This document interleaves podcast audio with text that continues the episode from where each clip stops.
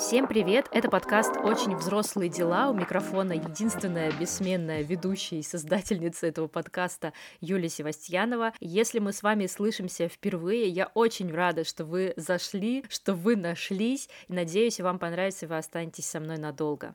Прошлом году я записала выпуск, он назывался «Одобрено», и там я собрала все понравившиеся мне книги, подкасты, курсы, в общем, все, что я любила в том году. Я увидела, что этот выпуск очень многим людям понравился, многие меня благодарили за такую подборку, и я решила сделать эту практику регулярной, и сейчас хочу представить вам подборку всего, что мне понравилось в 2023 году. Здесь будут и книги, и подкасты, в общем, не переключайтесь. Начнем, конечно, с книг. Я очень люблю читать. Я каждый год читаю много книг, от 20 и до 50. В этом году как раз я достигла этой классной юбилейной такой цифры 50 книг. На самом деле не так сложно читать много, читать часто. Просто нужно находить время каждый день, полчаса-час в день и вот вы великолепны. Это не значит, что я прочитала 50 каких-то гигантских романов объема, например, «Властелина колец». Нет, я читаю очень разные книги, начиная, извините, простите, от мемуаров ранеток и заканчивая какими-то действительно большими романами, классическими и современными. В общем, нет какого-то стыдного чтения. Чтение — это для души, это не погоня за каким-то результатом, и вот эти вот 30 э, книг, которые нужно прочесть до 30, вот это все. Читайте все, что вам нравится, все, на что упадет ваш взгляд. Я, кстати, часто читаю какие-то детские книги, ну, типа для младшего школьного возраста, и они действительно классные. Мне очень нравится современная литература в этом направлении. Так что всем советую читать все. А теперь пройдемся по моему любимому за 2023 год. А, январь прошлого года я начала с великолепной книги, которая называется «Завтра, завтра, завтра» в российском переводе и «Tomorrow and Tomorrow and Tomorrow» в оригинале. Эта книга очень необычная с точки зрения сюжета, потому что в ней описывается мир создания видеоигр. Это, прямо скажем, не близкая мне тема. Я не являюсь фанатом видеоигр, я вообще не играю в компьютер. Супер редкость, чтобы я играла в компьютер. И для меня было было удивительно, насколько легко меня этот мир захватил, насколько мне было интересно читать происходящее в этом мире. Это что-то невероятное. Сюжет там такой. Двое детей, мальчик и девочка, встречаются в игровой комнате больницы в 80-х. Девочка навещает сестру, мальчик восстанавливается после трагической автокатастрофы. Они начинают играть вместе в видеоигры, и это становится их каким-то общим миром, общим их секретом. И затем они встречаются уже будучи взрослыми, будучи студентами, и решают создать создать свою видеоигру. Там есть и любовная линия, там есть и какие-то трагические события, и вот все это происходит во вселенной создания видеоигр. Она реальная, но одновременно с этим немножко такая вот инновационная для меня, по крайней мере, мне так показалось. То есть это не фантастика, не что-то такое там супер выдуманное, это абсолютно реальный мир, но вот эта вот экзотическая сфера. Единственное, что меня смутило в этой книге, это ее перевод на русский язык. Я читала эту книгу в оригинале, но когда решила сверить некоторые моменты с русским переводом, я, конечно, обалдела, потому что это кошмарный, это жуткий перевод. Если вы читаете только на русском, то, блин, я не знаю, как советовать вам эту книгу, потому что вполне возможно, что перевод испортит впечатление о ней. Если вы владеете английским э, на достаточном уровне, чтобы читать в оригинале, пожалуйста, прочитайте эту книгу в оригинале, потому что это небо и земля, друзья. Я не знаю, что случилось с переводом и как вообще допустили это к печати, но перевод очень корявый, очень странный, странный выбор слов, очень много какой-то самодеятельности в формулировках и в эквивалентах английской речи, и это, конечно, конечно, очень меня расстроило. Вторая книга «Бывший сын» Саши Филипенко. Саша Филипенко — это белорусский молодой писатель, современный. И «Бывший сын» — это его дебютный роман, что, конечно, поражает мое воображение. Как можно было начать свою литературную карьеру с такого бриллианта? Это просто уму непостижимо. Это одна из немногих книг, которым я поставила 5 звезд на Goodreads. Я веду все прочитанные свои книжечки на Goodreads, там пишу короткие отзывы. Сюжет «Бывшего сына» — это тоже, конечно, что-то с чем-то. В нем описывается жизнь подростка, его зовут Франциск, и через его жизнь, через призму его жизни показывается история Беларуси, история современной Беларуси и между двух трагедий, между давкой трагической на Немиге и терактом на станции метро Октябрьская. Я ничего не знала об этих событиях, поэтому читать мне это было дико, э, дико больно, дико тяжело эмоционально. Но я считаю, об этом обязательно нужно писать книги, это нужно сохранить в памяти, и об этом нужно знать. Главный герой Франциск в результате давки на Немиге впал в кому, в которой находился 10 лет, и все от него отвернулись, все уже решили, что, ну, как бы, он не очнется никогда. И единственный родной человек, который все это время надеялся на его выздоровление, это была его бабушка, а в то время как и мать, и отчим, и девушка, и большинство друзей перестали верить в то, что он очнется. Это не радостная книга ни разу, конечно, но я считаю, что она великолепно написана, она очень интересная. Я слушала ее в аудиоисполнении, и это было прям сильно. Очень советую. Третья книга тоже произвела на меня неизгладимое впечатление. Это книга «Степь» русской писательницы Оксаны Васякиной. А о чем она? Спустя 10 лет после развода родителей дочь встречает своего отца-дальнобойщика и едет с ним по центральной России, южным регионам вдоль степи. Тема отношений отцов дочерей, это, конечно, всегда всем откликается. И несмотря на то, что, например, образ отца главной героини Степи совсем не похож на образ моего отца, но все таки я нашла какие-то детали, которые натолкнули меня на собственные воспоминания, на собственные ассоциации. Это какое-то, знаете, предельно честное, искреннее, открытое высказывание. И я очень ценю такие книги, которые заставляют заставляют меня задуматься о своей жизни, вспомнить какие-то свои моменты, пережить их заново. В общем, советую Оксану Васякину и вообще все ее книги, все ее работы достойны внимания абсолютно точно.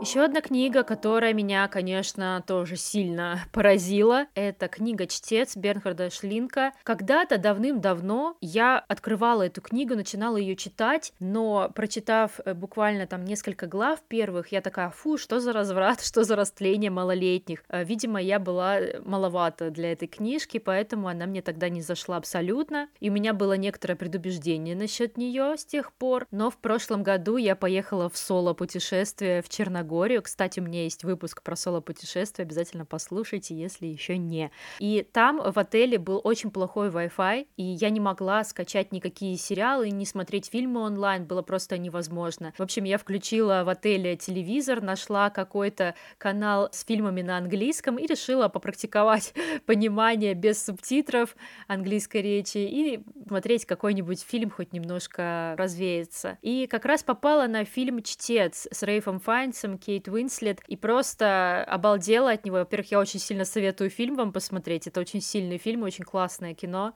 И потом я прочитала книгу, потому что, ну, конечно, у меня было подозрение, что книга-то еще лучше. Советую всем прочитать э, книгу «Чтец», и посмотреть фильм «Чтец». О чем эта книга? О 15-летнем подростке, мальчике из профессорской семьи, который влюбляется в зрелую взрослую женщину, а потом она без предупреждения просто заканчивает их отношения и исчезает из города. И через 8 лет, когда он уже студент выпускного курса юридического факультета, он снова видит ее, но видит ее не просто, а на скамье подсудимых среди бывших надзирательниц женского концлагеря на процессе против нацистских преступников. Это, конечно, поразительно, поразительный твист. Это очень сильное произведение, и книга, и фильм заслуживают вашему внимания внимания и заслужили мои пять звезд.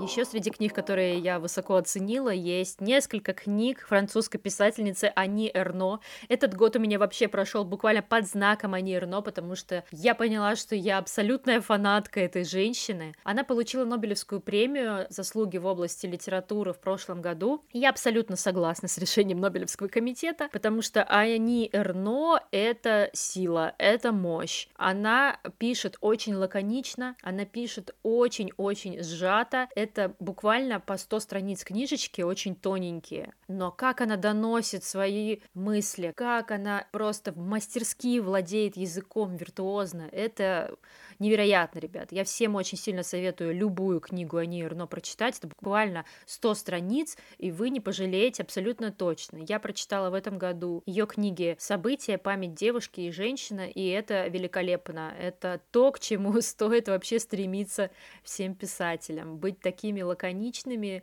ничего лишнего, только суть и, и сила воздействия литературного языка.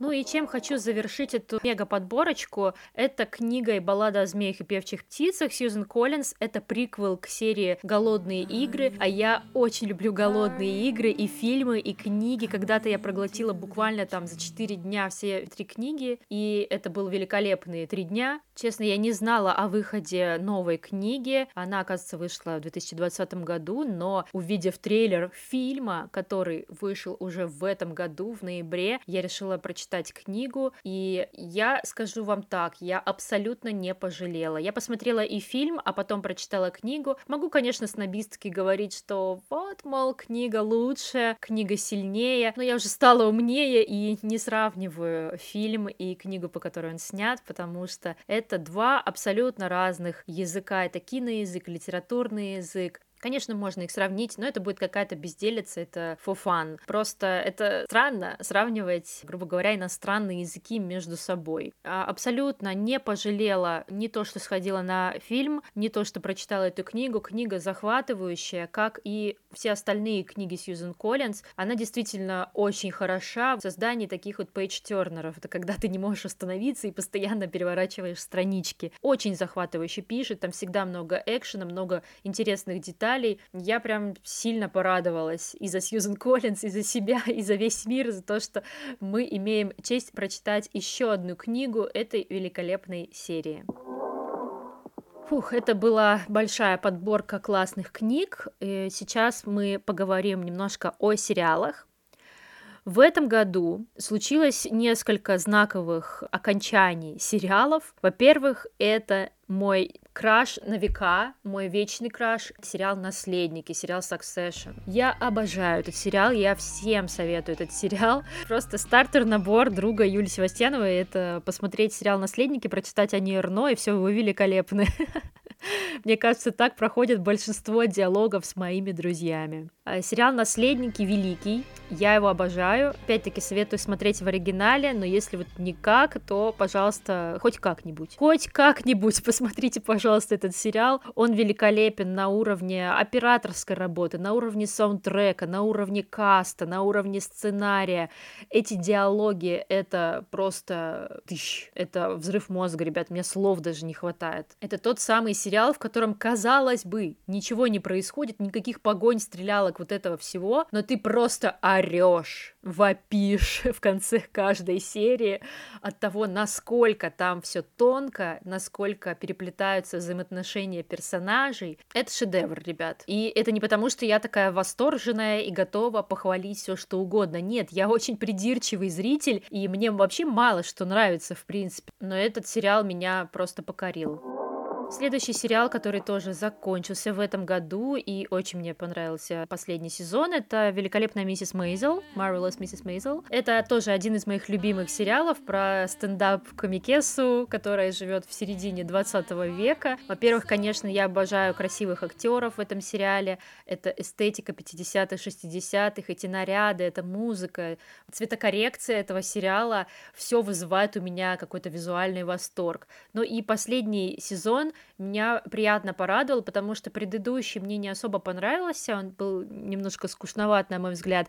Последний меня порадовал, несмотря на то, что концовка, на мой взгляд, довольно грустная, довольно безрадостная, все равно я была очень довольна тем, как сериал достойно завершился. Если вы не смотрели «Миссис Мейзел», я очень вам советую. Это абсолютное удовольствие и для глаз, и для ума, и для души. И приятно провести время с ним. Это прям то, что вам нужно в этом году третий сезон сериала «Убийство в одном здании» тоже вошел в мой топ-лист. И как же я была рада увидеть в нем Мэрил Стрип. Вы себе не представляете. Я, во-первых, большая фанатка Мэрил Стрип. Я считаю, что она гениальная актриса, которая подходит просто любое амплуа. И не случайно за роль в этом сериале ее номинировали в 20 какой-то раз на Золотой Глобус. Я считаю Мэрил Стрип вообще супер Я очень люблю этот сериал, мне очень нравится каст, юмор в этом сериале, какие-то шутки, эстетика, одежда. Вот прям очень уютный сериал. Для меня он немножко такой осенний. Прям хочется заварить себе какао с маршмеллоу, взять какие-нибудь, не знаю, мандаринки,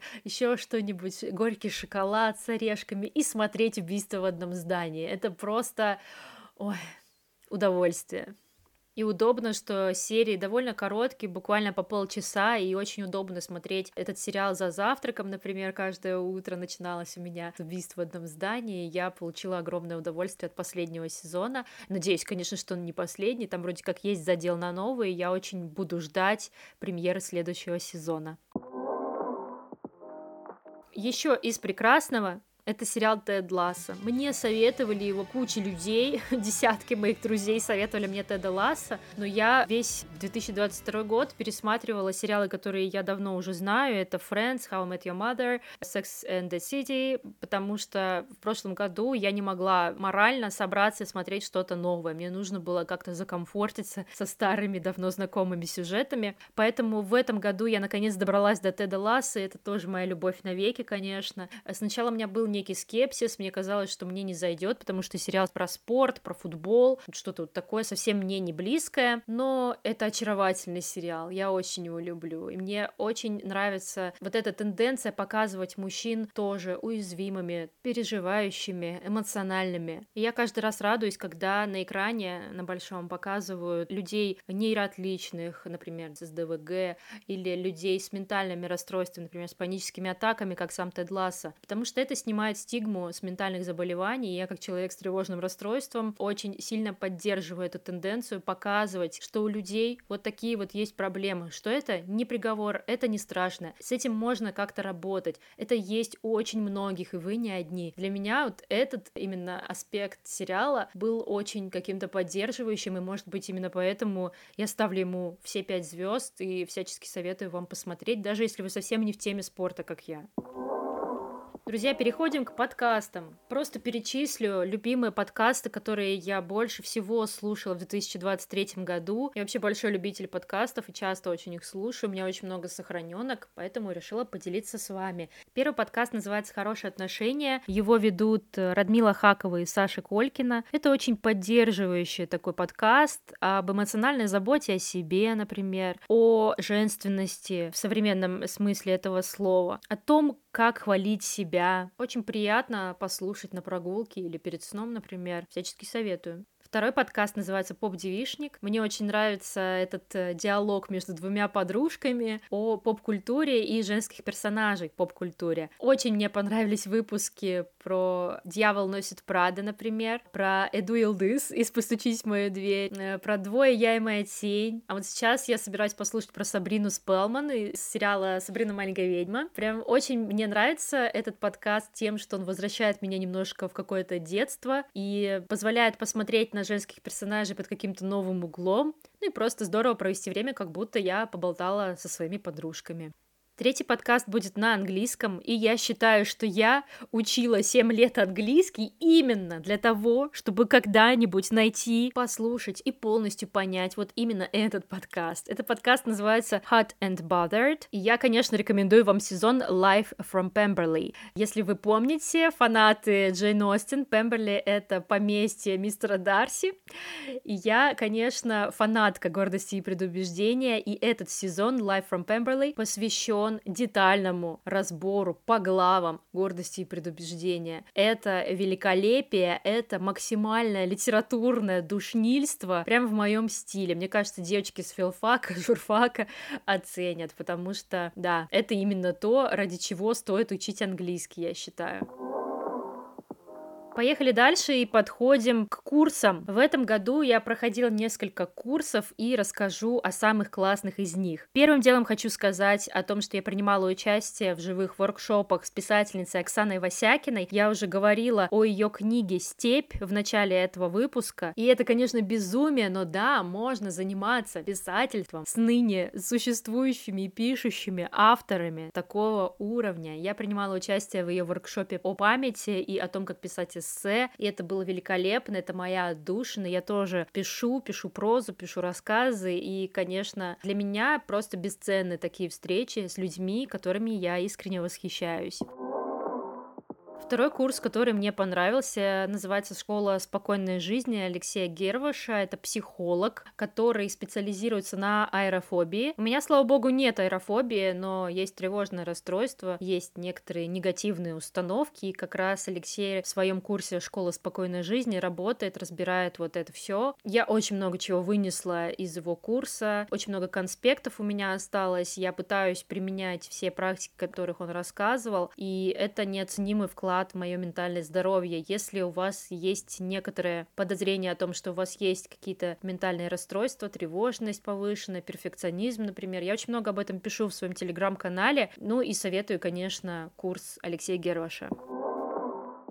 Ну и последний курс для завершения нашей подборки — это мастерская по ведению дневников от девушки с никнеймом «Мифологическая Катя». Э, можно найти ее в Нельзяграме. А, это курс о том, как вести дневники, личные дневники. Да-да, вы не ослышались. Это не хобби 15-летних девочек, это вполне себе практика терапевтическая и практика креативная. Я раньше всегда вела дневники, но быстро очень сдувалась, потому что просто просто описывала свою жизнь, что происходит в жизни, что мне нравится, что мне не нравится, о чем я мечтаю, о чем переживаю. И это были просто какие-то безликие страницы с хронологией моей жизни. Но после того, как я поучаствовала в мастерской Кати, я стала такой свободной в выражении своих мыслей, стала рисовать, там, клеить наклейки, которые у меня годами лежали, и я их как-то не решалась никуда приклеить. В общем, у меня дневник наполнился жизнью. И это очень терапевтично на самом деле. Я всем советую вести личные дневники. И, как говорит Катя, Катя, у тебя на книжной полке никогда не будет книги интереснее твоего дневника. Я считаю, что это абсолютно точно, это абсолютно так. Могут быть другие книги более захватывающие, которые ты прям не отрываясь читаешь, но захочешь ли ты их часто перечитывать? Да вряд ли. А свой дневник реально хочется перечитывать. Когда ты в нем был свободен, и когда в этом дневнике есть жизнь, тебе интересно его перечитывать. Я хочу сохранять свои дневники для, не знаю, для потомков, для... если они будут, когда они будут, я не знаю. Просто я хочу э, в старости иметь вот эту стопку книжек, которые я захочу перечитывать часто и переживать заново какие-то моменты своей жизни. Меня очень вдохновляет эта идея. Друзья, наверное, это все. Моя подборка и так получилась довольно большая. Я считаю, что было важно очень подвести такие своеобразные итоги. Я постараюсь сделать регулярный такой выпуск с подборкой того, что мне нравится, чтобы вы могли присоединиться ко мне или поделиться своими мыслями насчет тех или иных книг, подкастов, курсов и так далее, что-то мне посоветовать. Мне, в принципе, очень важно всегда ваше мнение, очень важно быть с вами в диалоге, поэтому я приглашаю вас всех в телеграм-канал канал. Он называется «Юля и очень взрослые дела». Ссылка будет в описании. Там уже более 200 очень классных, теплых, очень умных людей. Мы там общаемся буквально обо всем. И для вас обязательно найдется там местечко. И, кстати, мои подписчики телеграм-канала собрали тоже свои рекомендации пятизвездочных, по их мнению, книг. И я собрала их в единый пост, чтобы очень было удобно сохранить и всегда знать, что почитать. Ссылку на этот пост тоже прикреплю в описании, вы найдете ее там. Спасибо вам большое, что дослушали этот выпуск. Я буду рада, если вы поделитесь им с друзьями, со знакомыми. Мне будет очень приятно. Я делаю этот подкаст сама, абсолютно вот от записи до монтажа, и мне будет очень приятно любая поддержка в виде отзывов, в виде обратной связи какой-то. Напишите мне, пожалуйста, понравилось вам, не понравилось, что можно улучшить. Поставьте звездочки или сердечки в приложении, в котором вы слушаете этот подкаст. Это очень мне поможет и меня вдохновит записывать чаще, приглашать классных гостей и радовать вас новыми выпусками. Всем спасибо, пока-пока, до новых встреч!